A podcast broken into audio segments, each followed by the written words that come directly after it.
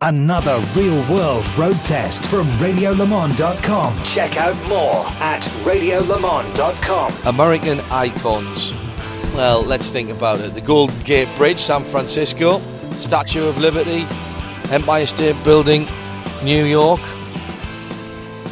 A few of them come easily to mind. The Grand Canyon, of course, all great landmarks and icons of the American dream. Well, Bowling Green, Kentucky can stake its place among all of those because for the last many years they have been instrumental in building one of the great American icons, the GM Chevy Corvette. And what we have in front of us is the 2011 Z16 or Z16 as the Americans would say. This is the Grand Sport version of America's sports car. Now, we've had this car for just over a week, and I have had experience of Corvettes in the past, although not as new as this one, certainly not on the road. Back in the uh, UK, I've got family who are mad Corvette fans and have owned earlier models of the car, and I've got to say that, whisper this, I found some of the early models rather agricultural. Well, nothing could be further from the truth with this car. It's been completely re engineered. Uh, without, however, losing what is quite obviously the DNA of the classic car, the classic Kamm tail, short cut off tail at the back. This is the coupe version with a hatchback that's got a really useful amount of luggage space under the big rear window. The top comes out, it's a target top, and that stores in the back as well. Now, obviously, you lose a bit of the luggage space, but we could still get our cases underneath it. The shape of the car, well, if you look at a mid 70s car and then look at this one, there's no doubting the DNA, the shark gills just behind the front wheels, the slightly flared rear arches, and the hips, if you like, at the back, the Coke bottle styling. Round the front, things have changed a little bit though from the early Vettes that I remember from my youth, and there's more than a hint of Ferrari 430 about those headlamp clusters with the uh, two xenon units and the big indicator flasher on the outside. The snout, though, again, just breathes purposeful muscle car. The long bonnet and the air intakes and these enormous 19 inch chrome rims that are uh, an option uh, on these cars 19 inch on the back, 18 inch on the front. Uh, just for those of you who want to know, 275 uh, 35s on the front, and I think it was. Did we say? It was 335s at the back, 335 30s at the back on these cars. A genuine 200 mile an hour tyre. Now, it's a two seater car. I am not in the first flush of youth, and therefore I expected that getting in and out of it was going to be a problem. The proximity key means I can pop the door open. There's no door handles, it's behind a, a little flap, and you just uh, get in. And it's amazingly easy to get into and settle yourself into. Now, this car has been loaded with almost every conceivable extra all the boxes have been ticked. We've got two tone heritage leather in here, we've got the sports seats, we've got the satellite navigation, we've got the Bose stereo. Uh, we have the 4LT option pack itself, uh, almost $8,000 worth of extras. And what we also have here, quite surprisingly, you might think for an American car, is a six speed manual gearbox with a huge transmission tunnel. Little bit of uh, carbon fibre dressing over the top of the transmission tunnel and into the centre console. I actually really like the interior. Uh, it's purposeful. Everything is where you'd expect it to be. For me, the only letdown is what's behind this fantastically tactile steering wheel. Not too many uh, switches and buttons on there, just some stereo controls and the telephone controls for the Bluetooth on here. But the stalks are right out of any GM rental car that you've ever picked up at an American airport. Now, there's a certain comfort about that in that I jumped into this car and immediately felt at home because I knew what everything did and I knew where the cruise control was. But if you're going to buy a car with a list price of $60,000 and then spec it up to over $70,000, ah, there's just not enough, quite for me, not enough sense of occasion in those stalks. That said, they work well, they've got a nice solid feel to them, and in the context of the dashboard, which is double stitched leather uh, with some switches around the side for the uh, various controls of the information systems, then it, it does kind of work, and maybe I'm being a tad, being a tad harsh uh, on that. One of the options on this car is head-up display, and I was very sceptical about that when I saw it on the options list when we picked the car up. However, I'm a convert. I think it's a brilliant idea. Uh, if I could, I'd like to have it slightly further up in my eye line so that it appeared to be slightly far, farther away in front of the car. It hovers probably what appears to be three or four feet in front of the car, and I'd like it to be a bit further away just so that it's uh, more where I'm looking. I tend to look quite a long way when I'm driving a car, particularly like this. But the view from the front, with or without the head up display, the view from the driver's seat is outstanding.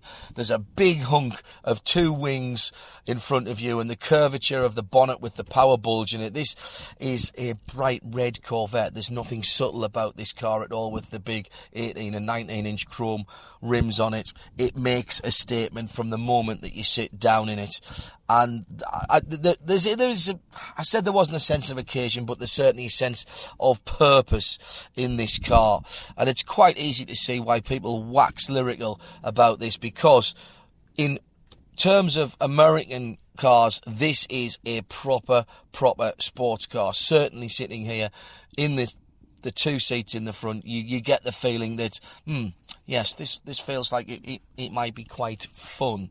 Now, I've said I haven't driven very many Corvettes on the road. I haven't, but I have driven them on the track, uh, including some very special models with the American Le Mans Series and their V-Test program.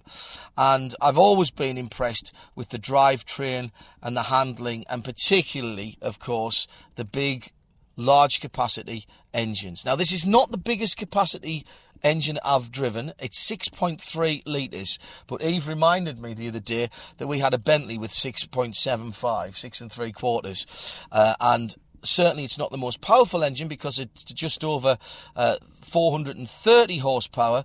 Uh, things like the Audi RS6 that we've driven in the past with 580 brake horsepower, and even uh, that Bentley with uh, six and three quarter litres probably had a little more horsepower than this. But what that means is that the engine isn't stressed at all, and we'll talk about the driving experience in a little while.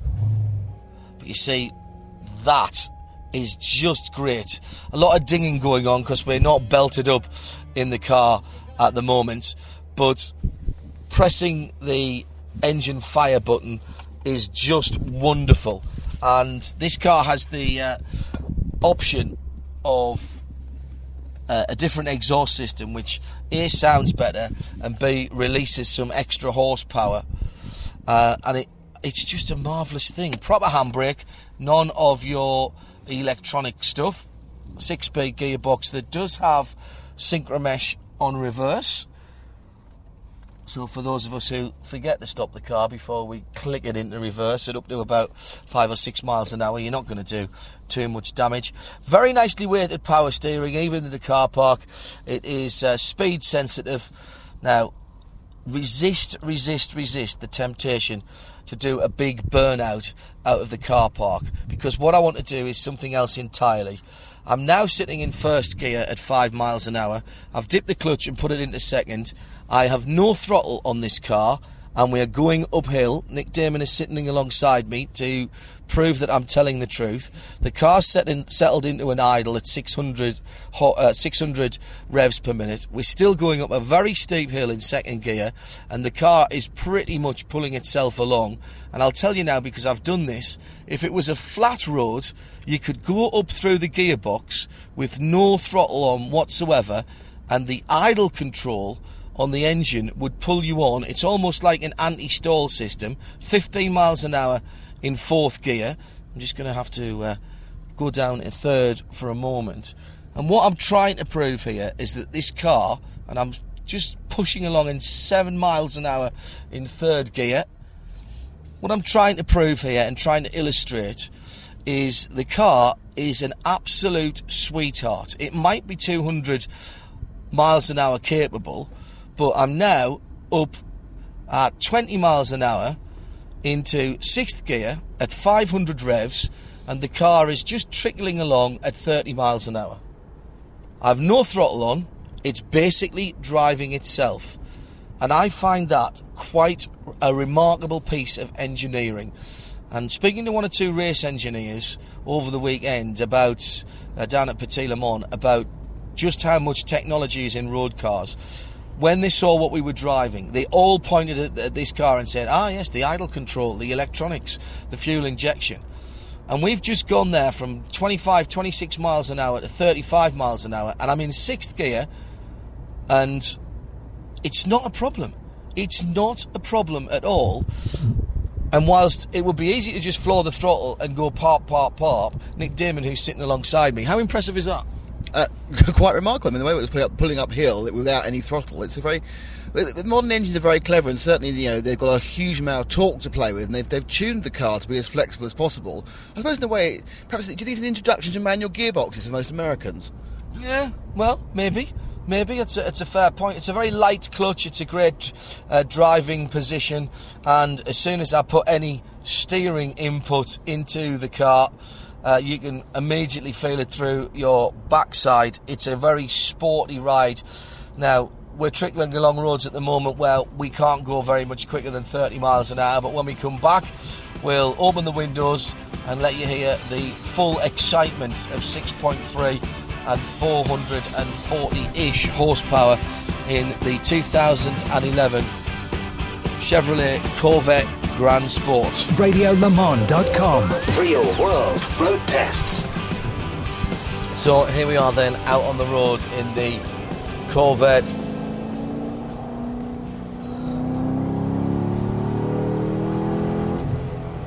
And you've got to say that if nothing else, that noise is completely and utterly intoxicating. 6.3 litres, something like 440 horsepower, and of course, lots and lots of torque. It would be easy though to dismiss this car as just all about the engine, as, I say, as intoxicating as that particular noise is the package is actually way better than that from the very torquey and easygoing nature of that engine that we demonstrated earlier on to the vice like grip that the tyres seem to have on the tarmac. Can you slide the car around? Well, of course, if you rock the car around, you're going to do some serious damage to the rubber, and with the amount of torque and power on tap, think it's fairly sensible to appreciate that that you can get yourself into a lot of trouble with this. But General Motors have gone to, I think, just about the right amount of length to keep it under control. There's various stages on the traction control that uh, effectively range from we've let it take over from you, and I'll say straight away at this point that even on that setting, you can still have some very exciting and spirited driving. At the other end, there's what's called a sport or track day setting, which pretty much takes everything off and leaves you to your own devices and to however you feel that your right foot and your rear end on these very supportive sports seats can actually cope with all of that torque and power. Now, there is going to be a payoff, obviously, in terms of economy, but here's where the biggest shock, perhaps, of the Corvette lies. Cruising along on an American freeway at a relatively steady 70 miles an hour. and the numbers are going to be somewhere around 30 miles to gallon. Yes, 30, 30 miles to the gallon. Sounds like I'm telling you fibs there, doesn't it? But I promise you it's true.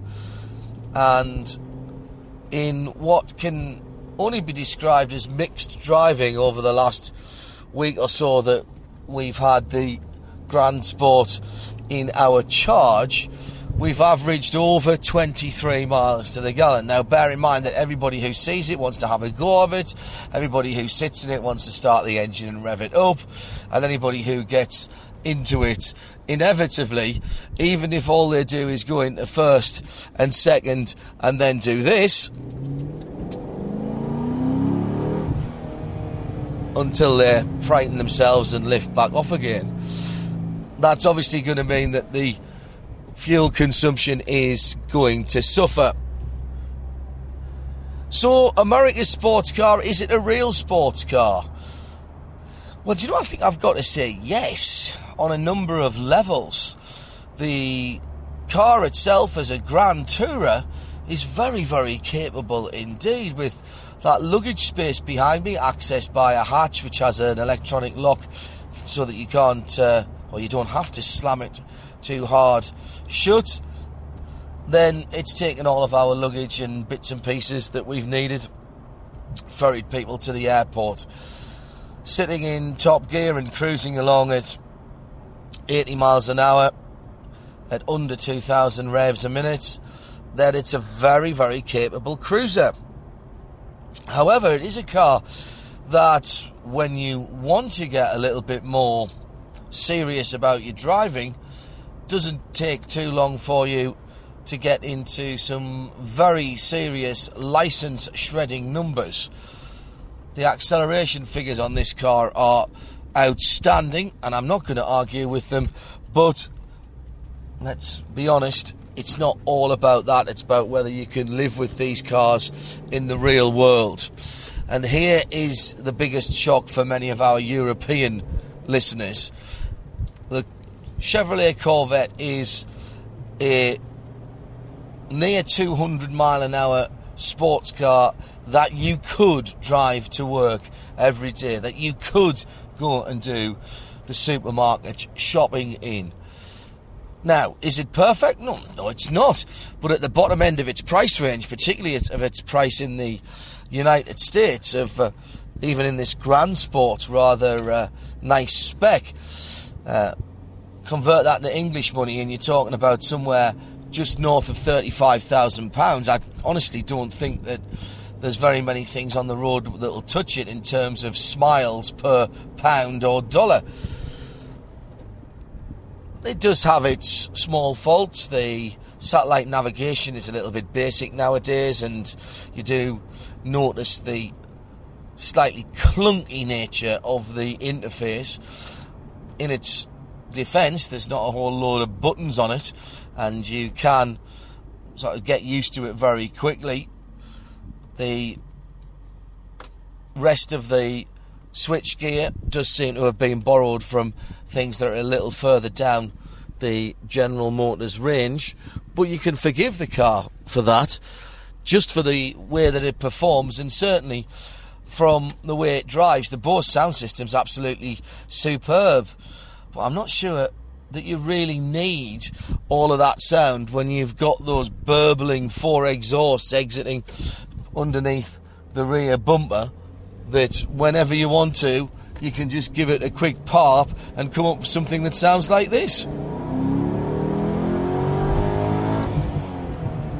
And the change up is wonderful, that sort of overrun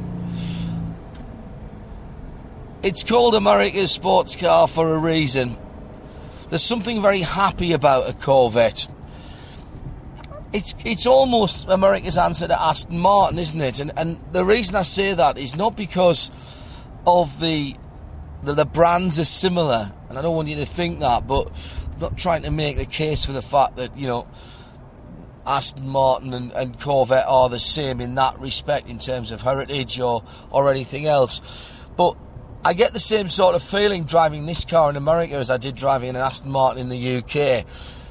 With a lot of expensive sports cars, people would look at you and either not be bothered or they would be envious of you and perhaps give you a hard time for driving it. Now, in a Vette in the States, that doesn't happen. Much the same as an Aston Martin, people will always want to talk to you about it when you park it up. Well, the Corvette is exactly the same. Everybody wants to know the story of the car. Everybody wants to tell you that somebody down their street or their father, brother, or cousin had one some years ago. Have they really changed? Are they really as good as everybody says they are? And the answer is yes, actually, they are. And it just makes you feel good. It gives you a, a real sense of purpose and a sense of, well, I've arrived when you turn up in a bright red one, certainly. And, you know, there's something to be said for the fact that pretty much everyone has been so courteous to us on the road when we've been driving this Corvette. And that, you know, might well be worth the price of Corvette ownership on its own. Even some normally rather snooty owners of cars, I'm not going to mention the brand, but who are renowned for being, shall we say, um, less than courteous on the road, have made sure that we have had the lane we needed and the space we needed to make our manoeuvres when we've been in this Corvette. And certainly, it has provided a talking point for anyone that we've talked about, that we've pulled up and talked to rather, whilst we've had the car. Of course, the problem is for the UK is that the steering wheel is on the wrong side, and that's never going to change because at Bowling Green, Kentucky, there's many of these cars as they shell out, they sell, and there's no real need for them to do anything else. However, GM tell us that Corvette and Camaro and some of their other sports cars are due for proper release in the UK, something that we haven't seen for quite some time. And certainly, if you were to be living in continental Europe, then this car, priced at the right level, and there's the key point, would be something that you could not only live with but enjoy and use on a daily basis. An American legend? Well, I'm prepared to say absolutely yes. And we've lived with it for a couple of weeks, and it's about as easy to live with as mum's apple pie. But my goodness me, when you want to have some fun with it, then you better be ready for everything that this Corvette Grand Sport can put out. The 2011 Corvette Grand Sport, then 6.3 litres, V8, bright red paintwork, and chrome wheels. Thank goodness for the red, white, and blue. This program is a Radio Show Limited production. For more, go to www.radiolemans.com. Radio Show Limited. We talk to the world.